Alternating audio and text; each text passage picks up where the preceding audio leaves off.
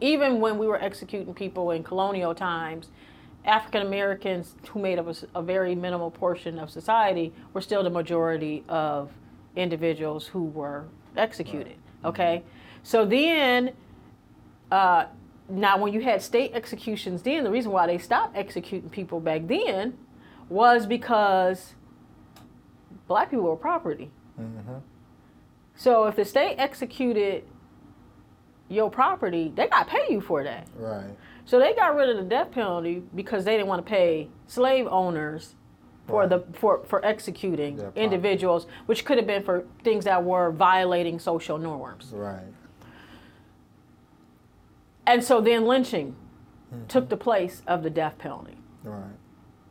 And then there was so much lynching going on, especially after slavery was over, that President Roosevelt uh, used re- bringing back the death penalty as a way to pacify Right. people from lynching. Mm. Like, well, we're not gonna. It's so essentially, as we all know, it just prison in itself is just the alternative um, in, in in new tactic reforming of slavery. Yeah, yeah, Right. yeah. Mm.